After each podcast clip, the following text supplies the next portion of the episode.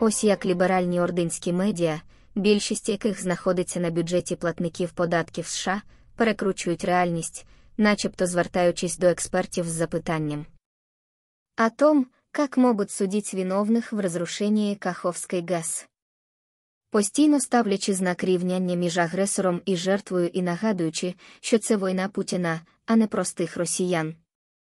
Хлопчики і дівчатка русопісці, ми про це постійно нагадуємо. Міжнародне право встановлює виключний порядок, за яким на окупованих територіях за все, що там відбувається, відповідає окупант. Тобто ваша любімая родина, хоч повідкушуйте один одному все, що у вас звисає.